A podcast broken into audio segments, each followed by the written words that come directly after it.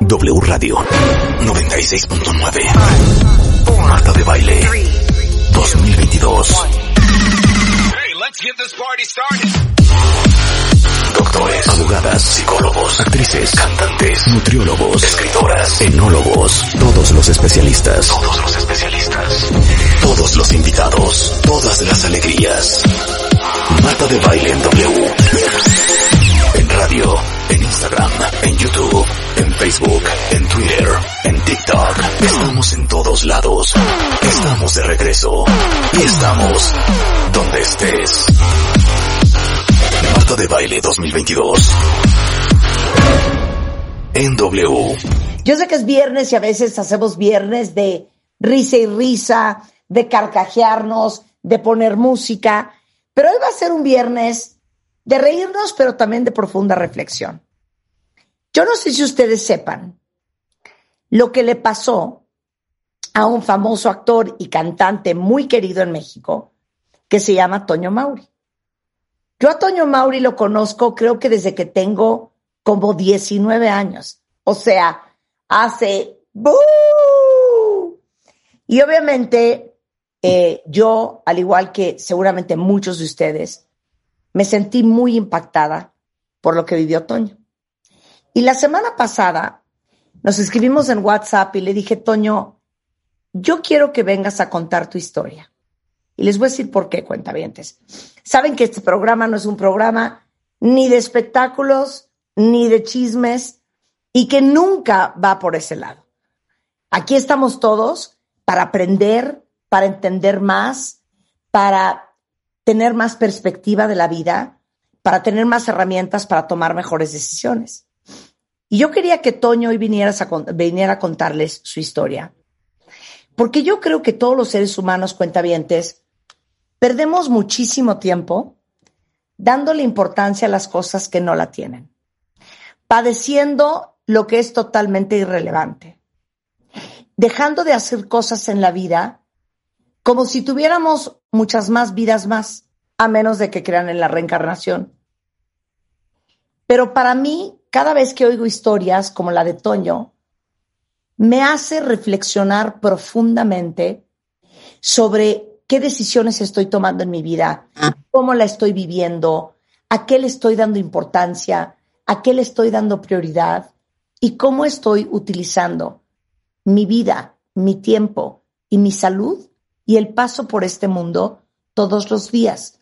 Creo que si algo aprendimos con el COVID, porque sé que muchos de ustedes que, que me escuchan perdieron a un ser querido, fue lo frágil que es la vida y cómo la vida te puede cambiar de un día para otro.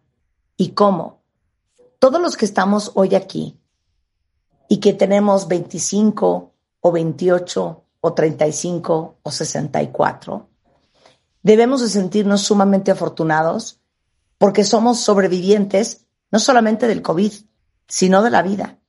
Y que hoy, a diferencia de muchos que hoy ya no están con nosotros, tenemos la oportunidad de seguir viviendo y haciendo cosas extraordinarias con el tiempo que sea que tenemos en este mundo. Toño Mauri, gracias por estar aquí. Ay, Marta, me emocionaste, qué bonito hablas, qué bonito hablas y qué bonito escuchar estas reflexiones que haces, porque, porque de eso se trata, de eso se trata. Me, tocó a mí vivir la, experiencia, me tocó a mí eh, aprender de todo esto y a su vez siento que me toca a mí ahora platicarlo y, compartirlo, porque es una experiencia muy dura, muy difícil, muy que es, es, algo que no te esperas en la vida que te vaya a pasar. O sea, no está en tus planes, no es eh, algo que veas eh, cerca llega de repente y, ya, o sea, te agarra desprevenido en muchos aspectos y este, cuando, cuando vienes a ver ya estás ahí, o sea, no, no, no, no, hay manera de, evitarlo, no hay manera de cambiarlo y empiezas e, esa, esa batallita que, que le digo yo, ¿no? Eh, y les voy a decir una cosa para los que seguramente han visto a Toño, conocen de Toño, crecieron con Toño en fresas con crema. Toño es una de las gentes más simpáticas, divertidas, chistosas, contentas, positivas que yo conozco. Que cada vez que está Toño, en donde estemos nosotros, ya sabemos que nos vamos a reír, que nos vamos a molestar hasta que nos dé asma, que nos vamos a carcajear. Y eres un cuate con un gran espíritu. Y uno nunca pensaría que a esa gente le pasan este tipo de cosas. Entonces quiero que les platiques cuándo empezó esta historia. Pues mira, Marta. Luego vamos a hablar de los aprendizajes, luego vamos a hablar de cómo cambió la perspectiva de tu vida. Pues mira, te cuento. Todo empezó cuando vino la pandemia y como todas las familias, como toda la gente, pues nos, reclutamos en la casa. Eh, tuve la bendición de poderlo hacer con mi, mi, familia, estábamos juntos, mi esposa, mis dos hijos, este, mi yerno, el esposo de mi hija, eh, y una persona que lleva años viviendo con nosotros, que es Angélica. Y no sabemos, y hasta la fecha no sé dónde nos pudimos contagiar del COVID. Nunca, o sea, por más que tratamos de ver hoy aquí, allá, pero no, no sabemos exactamente dónde podría haber sido. La cosa es que todos nos contagiamos al mismo tiempo. Entonces empezaron los síntomas de que, ay, a mí me duele la cabeza, oye, a mí qué tal cosa. Yo empecé a sentir que perdía el olfato, el, el, el gusto, y ahí fue cuando algo no estaba bien. De ahí después junto con esto venía la, la, calentura, me enfermé del estómago. Este, yo la verdad al principio pensé que era una, algo que había comido, algún tipo de comida que me había caído mal, la verdad. Pero después se me empezó a complicar, la, la temperatura no bajaba, la oxigenación bajaba, este, me empecé a sentir mal, muy mal, hasta que llegó un día que le dije a Carla, por favor, ya llévame, llévame al hospital. Claro. De hecho, estuve haciendo algunos enlaces con algunos programas este, donde se enteraron que yo ya tenía COVID y pues me, entrevistaban y ahí en uno de esos programas con Lili Estefan y Raúl de Molina estaba yo en el programa y, en pleno programa Raúl me dijo, Toño, te ves muy mal, de irte al hospital y yo en ese momento que ya me sentía muy mal. Me cayó el 20. Raúl, tienes toda la razón, acabando la entrevista me voy. Se acabó la entrevista, le dije a Carla, mi amor, por favor, vamos porque este, pues, no me siento bien. Ahora, todo esto, Marta, dentro de un cuadro normal, o sea, tampoco era de Claro, y, seguramente tú jurabas, o sea, nunca te cruzó por la cabeza, oigan esto, cuentavientes, que ibas a estar en coma cuatro meses. Jamás. seguramente dijiste, voy al hospital, me van a dar algo más potente, y en tres meses estoy de regreso a mi casa. Así es. De hecho, yo cuando entré al hospital le dije a Carla, mi esposa, y a Toño, que fueron los que me llevaron, y no se vayan muy lejos porque estoy seguro que voy a salir en unas horas o chance hasta mañana, pero no más.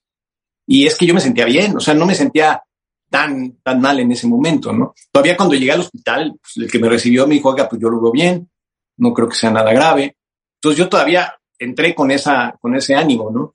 Pero en cuanto entré a urgencias del hospital, este, me hicieron los chequeos de entrada, me reafirmaron que tenía el COVID y entonces me dijeron, el que me recibió, el doctor que me recibió me dijo, estábamos esperando que se desocupe una cama de terapia intensiva para poderte subir. Y ahí fue cuando dije, ¿cómo? Una cama de terapia intensiva, pero ¿por qué? O sea, pues no, eso ya, ya suena fuerte, ¿no? Y, este, y así fue.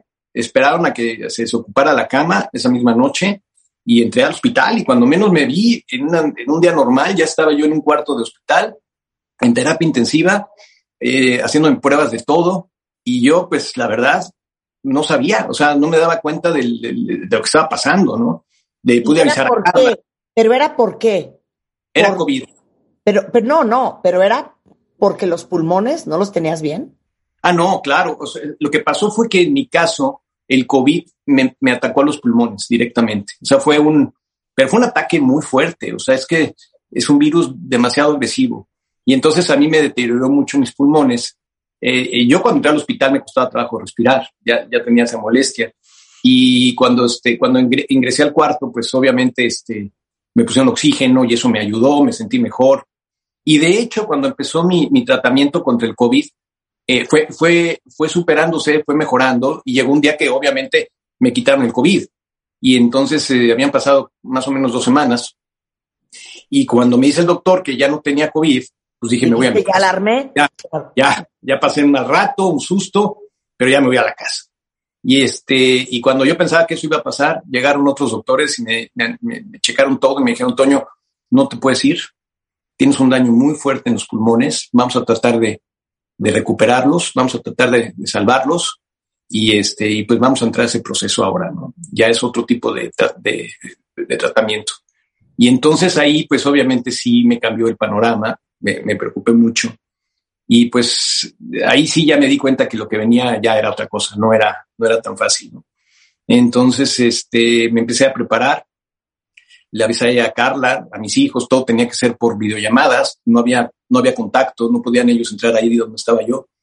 Claro, y porque yo, yo, yo siempre pensé dos cosas de tu caso, que fue muy al principio, porque esto cuenta vientes fue abril 2020. Sí, o sea, el mundo de la medicina estaba todavía tratando de entender cómo manejar el COVID y cómo manejar las consecuencias del COVID.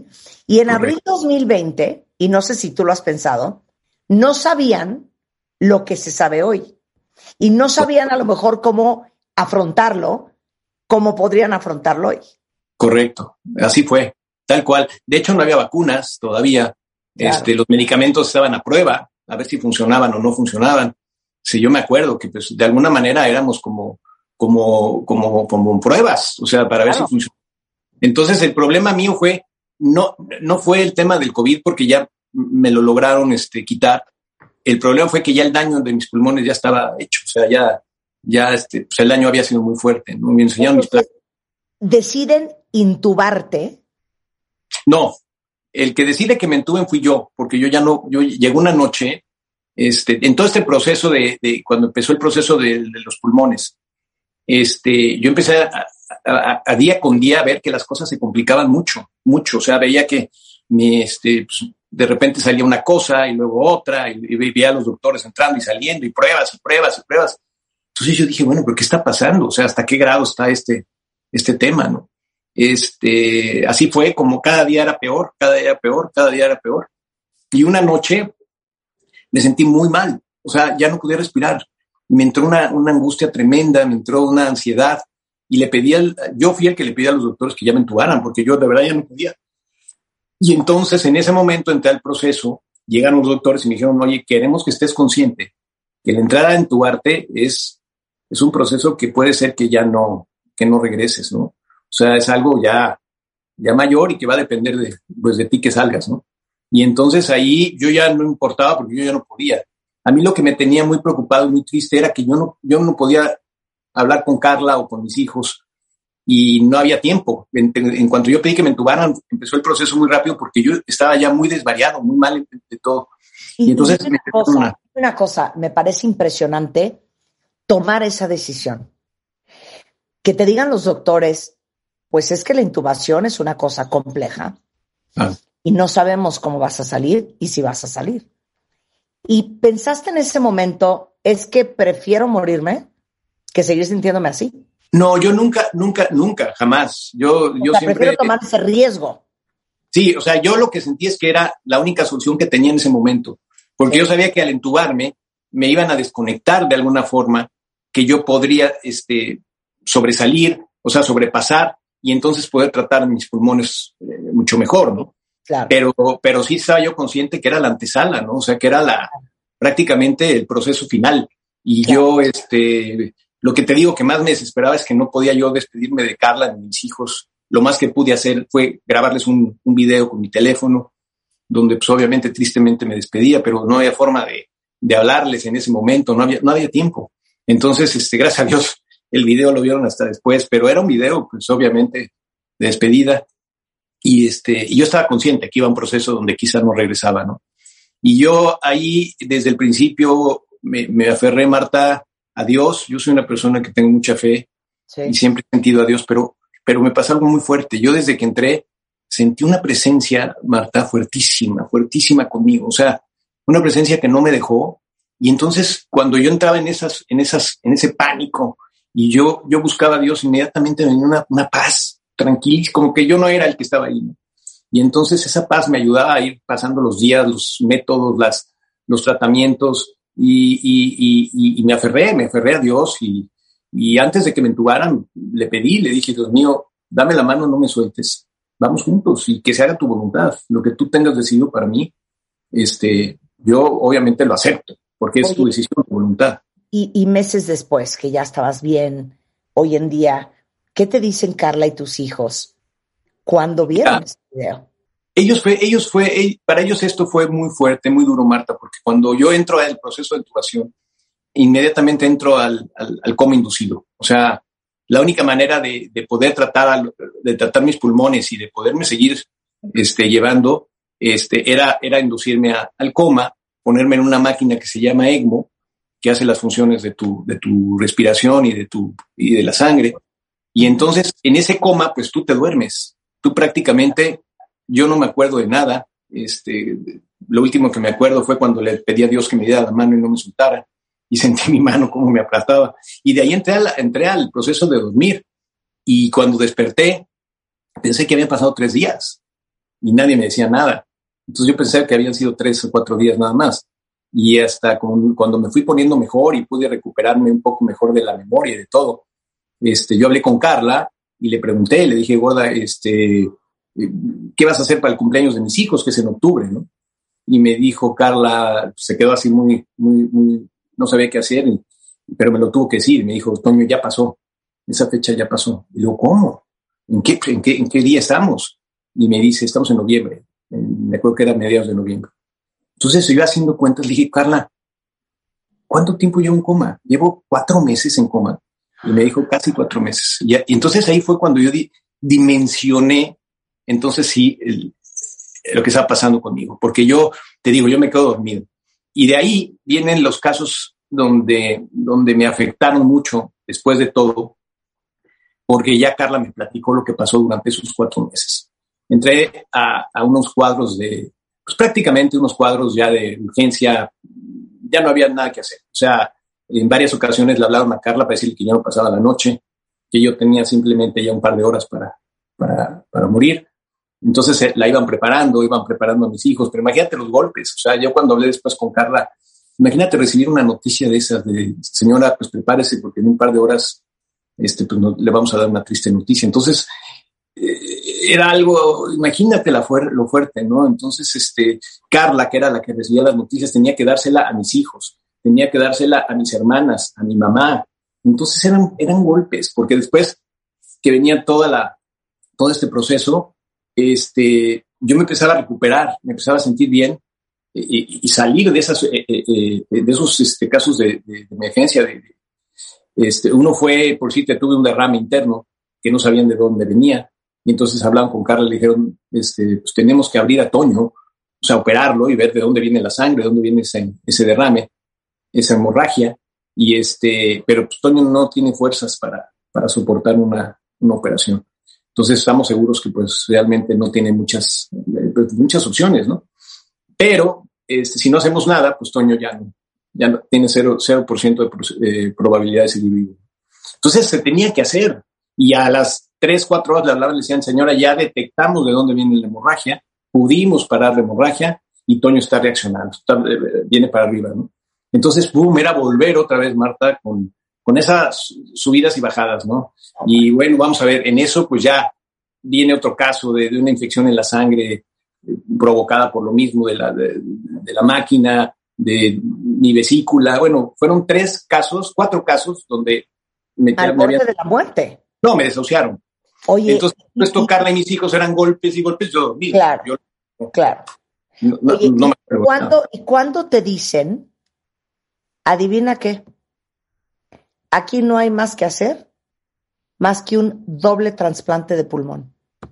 No, bueno, espérate, ahí, ahí las cosas todavía no, o sea, eso todavía ni se, ni se hablaba, ¿no? Aquí Carla, que es mi ángel, es la que, la que me agarró y se aferró y dijo, no, yo, Toño, hasta el final, hasta el último minuto.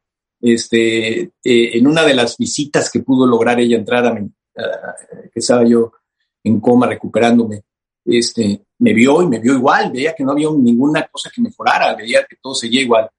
Habló con los doctores y dijo, oigan, ¿qué pasa con Toño? ¿Qué pasa con mi marido? O sea, lo veo igual, pasan las semanas y no hay una mejoría, no hay nada.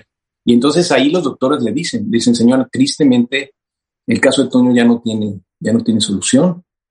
Este, lo único que queda es que vaya a su casa y pues en, un par de días o una semana, pues lo que él dure, no, no tiene más opciones, no hay. Este, cuando Carla escucha eso, pues obviamente con ese afán de Carla decir no, este, busca todas las posibilidades y probabilidades que haya de algo, lo que sea. Y surge el tema de, decir, pues lo único que le quedaría a Toño sería un trasplante. Pero lo descartaban porque ya mi condición era, Marta, verdaderamente imposible de, ni siquiera pensar en el trasplante, porque yo ya venía desgastado de un coma de cuatro meses, venía prácticamente sin movilidad, sin fuerza, bueno, no tenía nada para poder soportar un, trasplante, ¿no? Entonces lo, pues no era la, no era lo que estuvieran en la mesa como, oye, te lo ofrecemos, ¿no? Claro. ¿Cuánto pesabas, ¿Cuánto pesabas? ¿Cuánto pesabas? No, llegué a pesar 44 kilos. O sea, no, yo era, no me podía mover, perdí la movilidad, porque obviamente cuatro meses en coma, cuando desperté, no me podía mover, no sabían cómo iba a despertar, en la cuestión de mi cerebro, en la cuestión de mi memoria. Decían, ya después de cuatro meses es demasiado. Y sí le dijeron a Carla, señora, no espere que Toño regrese normal. O sea, definitivamente tiene que haber alguna, algunas secuelas, porque pues es mucho tiempo que está, él, estuvo en coma. Pero Marta, gracias a Dios, cuando yo desperté y me fui recuperando, recuperé mi memoria, este, viene la posibilidad entonces de decir, Carla, pues voy a tratar de conseguir el trasplante, pues si es la única solución que hay. Y entonces Carla se da a la tarea de encontrar un grupo de doctores en, en, Estados Unidos que se dedica, este grupo se enfoca a tu, a tu caso y busca los lugares donde realmente puede ser el mejor lugar para tratar tu caso. Y entonces, este, ya después nos enteramos de esto, mandaron mi caso a diferentes hospitales y ninguno me recibió. Porque decían, es que él no está en condiciones de recibir un trasplante, no lo soportaría, no lo aguantaría. Y me rechazaron todos. Solamente un hospital me, me recibió, que fue donde me hicieron que además fue el último y que además era el que mejor está en Estados Unidos este, posicionado. Entonces ahí, pero fueron muy claros con Carlos, le dijeron, vamos a recibir a Toño, pero depende de Toño que sea apto para recibir un trasplante. ¿A qué se refiere? Que Toño entre en un proceso de recuperación rápida para que por lo menos soporte la operación. Es una operación de ocho horas y media y, y es una operación mayor, o sea, es, imagínate de qué estamos hablando, ¿no? Y entonces, pues ahí Carla dijo, yo peleo con Toño y vamos por todo. Entonces entramos en un proceso de que para mí era muy difícil, Marta. Yo ya traía la traqueotomía, yo ya no tenía fuerzas, no me podía parar, no podía hablar, no podía comer, este, comía por medio de, una, de un tubo en el estómago. No, terrible. O sea, la situación era verdaderamente... Pero te digo que Carla me sacó porque entró con los doctores, hicimos terapia, empecé a subir un poquito más de peso, me empecé a poner más fuerte, me hicieron caminar. Y pasaron casi tres semanas para que llegaran y me dijeran, bueno, pues vamos a, vamos a, a, poner a Toño en la lista de trasplantes. Y por mi, por mi urgencia, por mi, por mi caso de emergencia, pues obviamente te ponen en la lista dependiendo eso, ¿no? Entonces yo estaba hasta arriba de la lista, mi caso era de, de días, de, de, de, vida o muerte, ¿no? Y este, yo me acuerdo, Marta, que llegó un día que yo ya no podía. Yo, desperté un día que dije, ya realmente hasta aquí, yo no puedo más. O sea, ya estaba yo muy desanimado, eh, no veía ninguna mejoría, al contrario, me sentía muy mal. Y hablé con Carla, le dije, mi amor, este, sé que hemos luchado, que tú has hecho todo lo que has podido, pero yo a la verdad ya no puedo. O sea, no voy a tirar la toalla, no me voy a ir. O sea, no voy a decir ya hasta aquí, pero quiero que sepas que si algo pasa, pues la peleamos juntos, ¿no? O sea, fue un, una lucha. Y entonces Carla, pobrecita, triste, me decía, no, pero espérate, el último jalón, vamos a, vamos a echar ganas, vas a ver que van a llegar. Y pues yo ya, la verdad, por dentro ya, Marta, ya, ya, ya prácticamente lo daba por hecho que no. Y en ese momento, fíjate, esa noche rezamos, lloramos toda la noche. Y al día siguiente, a las 7 de la mañana, entra el doctor y me dice, ya llegan los pulmones. Entonces todo cambió. Es una luz que de repente estás esperando ¡pum! llega, ¿no? Y entonces sí, fue así como una, wow, o sea, sí es real, o sea, sí se puede, ¿no? Sí, sí, sí existe esto. Y esto me motivó mucho, Marta, pero conforme pasaba el día eh, y yo vi que no me preparaban porque te tienen listo para que en cuanto lleguen los pulmones, inmediatamente te, los pongan, no puedes tardarte. Y entonces yo vi que pasaba el día y el día y el día y no me subían y no me preparaban. Y por eh, más o menos como a las 5 o 6 de la tarde subió el doctor y me dijo, Toño, no vamos a poder ponerte esos pulmones. Yo no, doctor.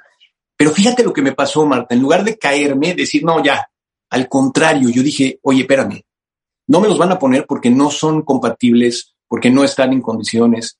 Este, los doctores con un profesionalismo impresionante. Y entonces dije, oye, pero sí llegan, o sea, estos no son, pero van a llegar los que sí son. Y entonces yo en lugar de caerme, me levanté. Y dije, no, no, no. Ya, estabas en ese mood. No, ya estaba yo con Carla, eh, o sea, fue un momento, yo me acuerdo, fue una luz en el camino, ¿no?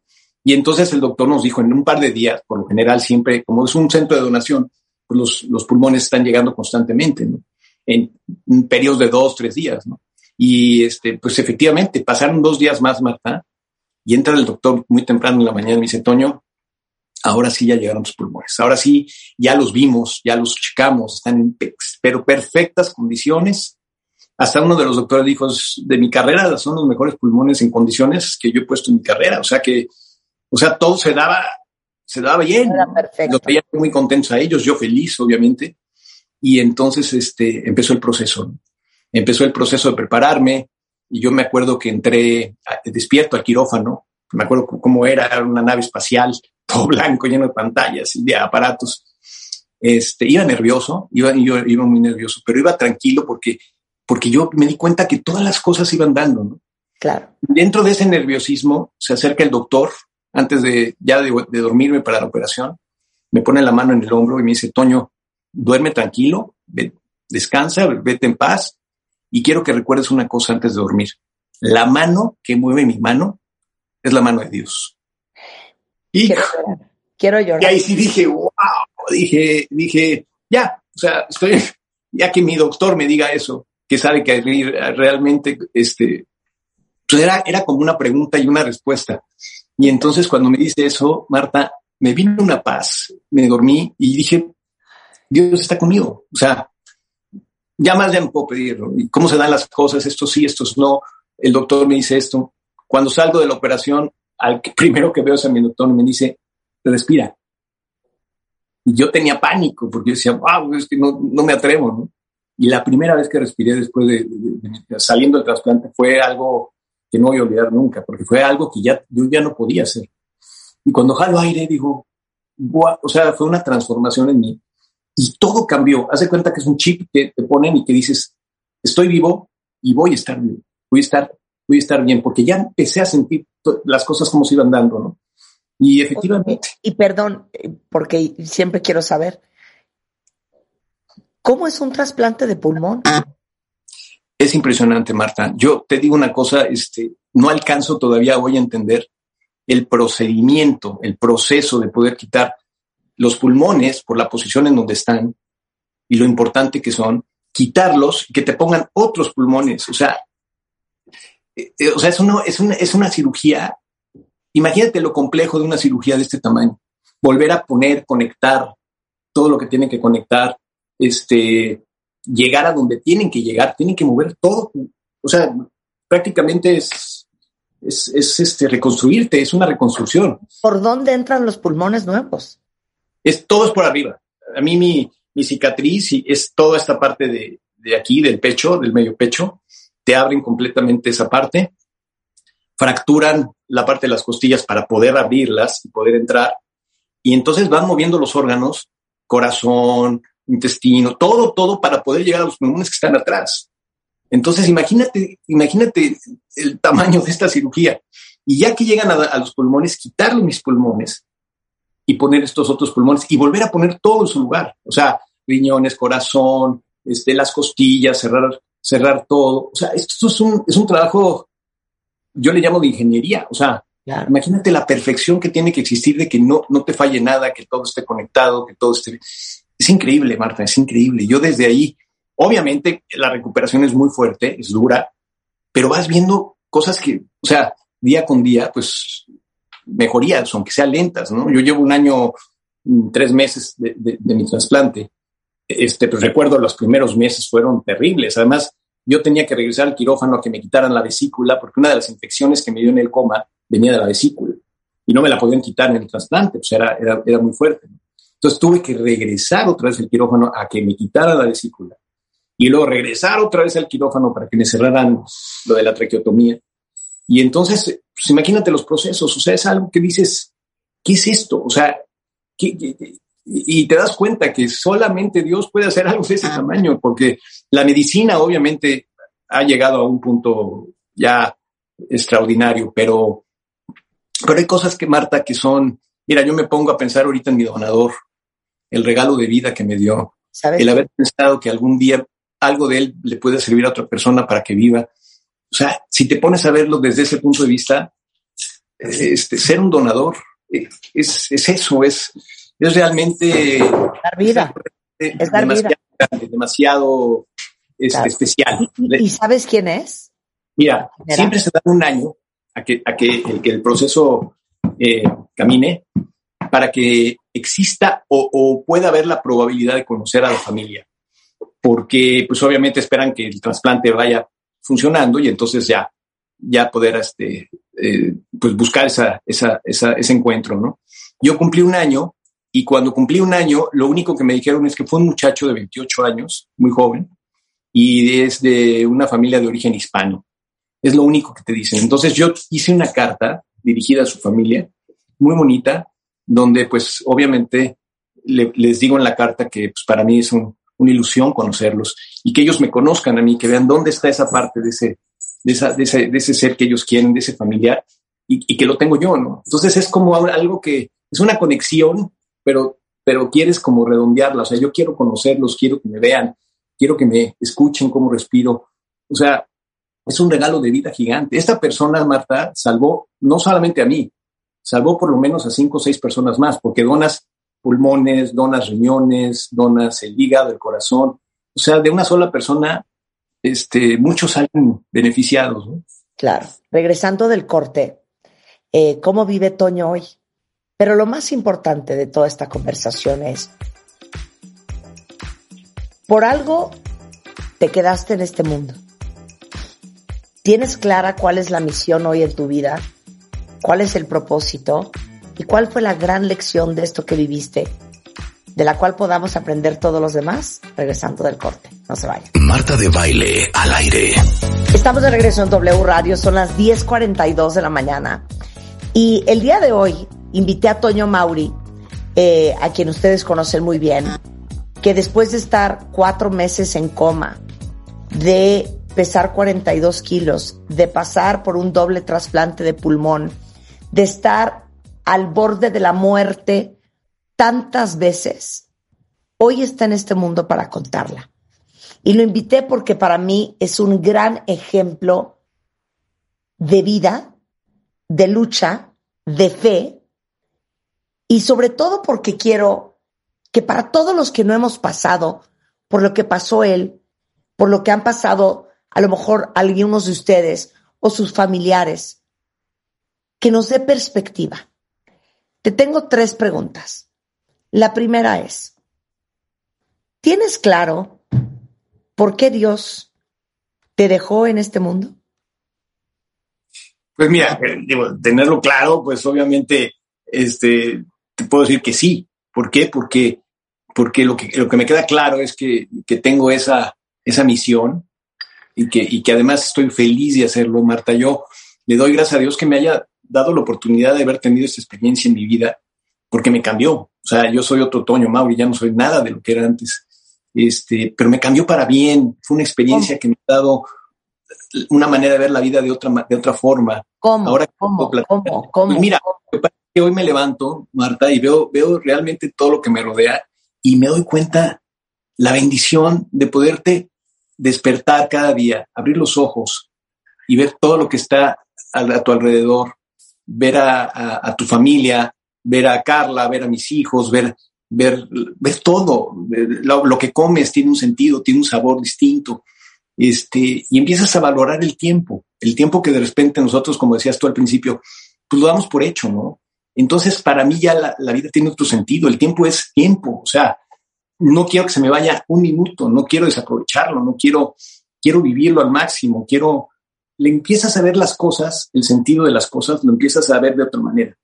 Empiezas a ver la vida, eh, ¿por, qué, ¿por qué pasan las cosas? ¿Por qué estamos vivos? ¿Por qué, eh, ¿por, qué, ¿Por qué hacemos lo que hacemos? Y todo lo que está alrededor de nosotros Todos tenemos problemas, todos tenemos malos momentos, pero si nosotros sabemos hacer un equilibrio de todo eso, y todos tenemos cosas buenas también, tenemos que anteponer lo bueno de lo malo y empiezas a ver que lo bueno es mejor que lo malo y lo empiezas a, a desechar, pero también te empiezas a encontrar valores donde te fortalece muchísimo ese, ese trabajo. Esa fe en Dios. Yo te voy a decir algo, Marta, de verdad, te lo digo sinceramente.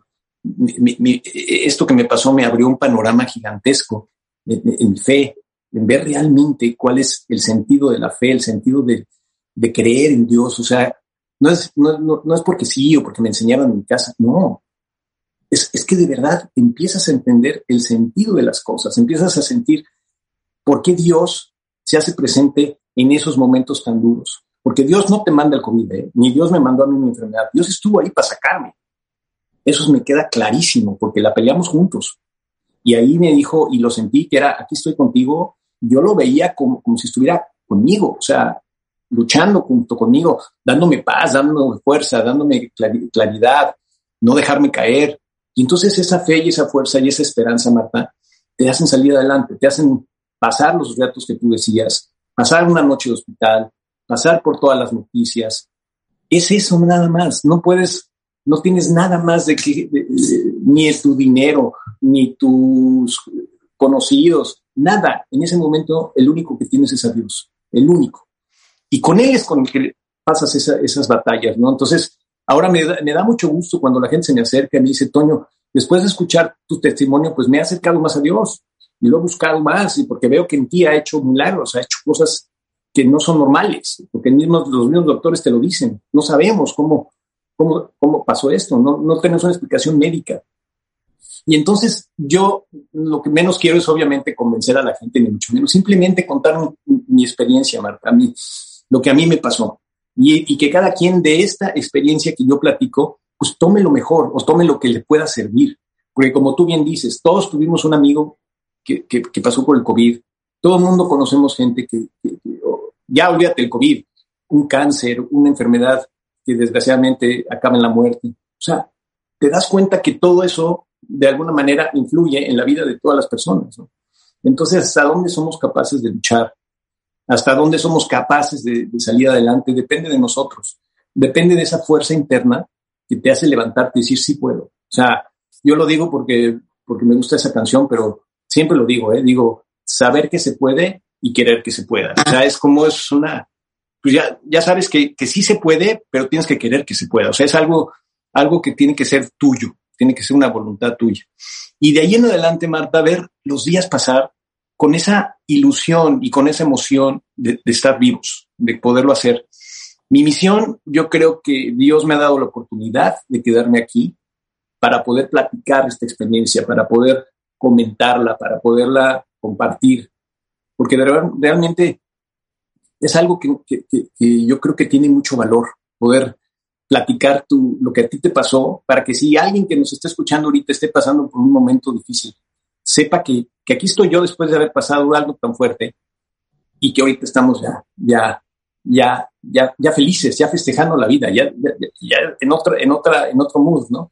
Y este, y ahora veo en mi familia, veo las cosas que, como tú dices, valen la pena. O sea, perdemos el tiempo. Son cosas que, que dices, que ¿cómo, se me, ¿cómo perdí tanto tiempo en esto que, mira, no me dejó nada?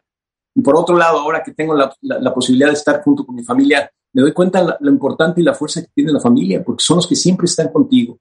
Tu pareja, tu pareja que este, pues cuando te casas te lo dicen, te lo dicen y te dicen en, en, la salud y en la enfermedad, o sea, hasta donde llegue, ¿no? Y ese ha sido el ah. caso de Carla, que me lo ha demostrado, que está conmigo todo el tiempo, me, quiere y me cuida como un niño, me, atiende siempre, está pendiente de mí. Ese es, el amor de verdad, o sea, es el amor que, que, tenemos que buscar, o sea, tampoco es un regalo, tenemos que ir por esas cosas, pero no tenemos que esperar a enfermarnos para ir por eso, o sea, no tienes que esperar que te pase lo que me pasó a mí para que entonces te des cuenta de las cosas. Yo creo que es al contrario. Si tienes la gran bendición de ser una persona sana, de tener las cosas que pueden hacer eh, feliz a alguien, que es la salud, pues entonces tienes todo en la vida. O sea, pues obvio, obvio todos tenemos problemas. Ahorita que, que vemos la televisión y vemos las noticias, es una tristeza enorme. O sea, imagínate tú que estás luchando por vivir y de la noche a la mañana llegan y te atacan y vuelas en donde quieras que esté. No tiene sentido, o sea, es, es criminal, es algo que no puedes alcanzar a entender, ¿no? Y esto, Marta, pues te hace reflexionar más en el mundo que vivimos hoy. Y, pues yo diría que mi misión es esa, platicarlo, comentarlo, vivir esta experiencia de verdad. Este, me ha buscado mucha gente para platicar, para pedirme un consejo, para, para que les platique mi experiencia. Y yo sé que estoy ayudando a alguien, sé que a alguien, alguien le va a servir, ¿no? Escribí un libro que yo espero que salga este año. Es un libro donde cuento todo, todos los detalles, cómo entré al hospital, qué pasó adentro del hospital, porque aquí es una, es una hora de, de poder platicar, pero, pero realmente, pues hay muchos detalles que no hemos podido platicar, que son muy importantes. Y ahí en ese libro, pues, es mi oportunidad de poderlo, de poderlo platicar y seguir dando mis pláticas, entrevistas, este, lo más que se pueda. O sea, yo estoy emocionadísimo de hacerlo. Claro, mira, aquí dice eh, muchísima gente escrito en Twitter súper conmovida de, de, lo que están escuchando. Eh, cuentavientes escriben cosas como yo perdí a mi esposa hace tres meses y cada día es tan triste que escuchar tu programa me saca un poco de tu pena y evidentemente escucharte a ti, Toño. Ay, gracias. Eh, dice, eh, yo pasé por algo igual, 45 días en el hospital, dice Oscar Durán, 35 días sedado, intubado, y con la gran plática de hoy estoy encontrando mi propósito adicionalmente, que llevo casi un año de recuperación y fue a causa del COVID. Y luego escribe algo bien bonito. wow. Dice, para mí el COVID no fue una enfermedad, fue una vacuna. Ay, qué bien, wow, maravilloso. Coño, no sabes qué alegría me da escucharte, no sabes cuánto te agradezco eh, que hayas compartido esta historia con, nosotros y no podría estar más de acuerdo contigo. Y por eso quería que estuviera hoy Toño aquí en el programa Cuentavientes. No, muchas gracias. Lo que estamos viendo en el mundo hoy es una locura tal que es nuestra responsabilidad hacernos conscientes que el mejor regalo que tenemos es la vida. Y la mejor forma de agradecer que sigamos en este mundo, que estemos sanos, que estemos saludables, es lo que hacemos con ella. La vida, ustedes que están escuchando hoy, su vida la tienen en sus manos. Es nuestra responsabilidad hacer algo increíble con ella. Así es. Esa es la mejor forma de agradecerlo. Así es, tú lo has dicho. Esa es, la mejor, este, el mejor significado de, reunir todas estas experiencias. Tú lo has dicho. Yo les deseo a toda tu gente, a todo, a todo tu auditorio, a todas las personas que nos escuchan, que, que en este ejercicio, pues, este, se puedan liberar, se puedan fortalecer, se puedan eh, tomar el tiempo de pensar primero en ti mismo, porque tienes que estar bien, en la fortaleza, en lo que, en lo que somos. Somos seres humanos, todos tenemos valor, todos somos, somos iguales, somos personas, eh, estamos hechos de la misma materia, o sea, somos, somos, somos gente que necesitamos a la gente, o sea, vivimos de la convivencia, vivimos de, de, y sobre todo, te lo vuelvo a repetir, Marta, la fe, la fe es fuertísima, la fe hace por dentro cosas maravillosas, hace cosas que te transforman y que tú ni cuenta te das.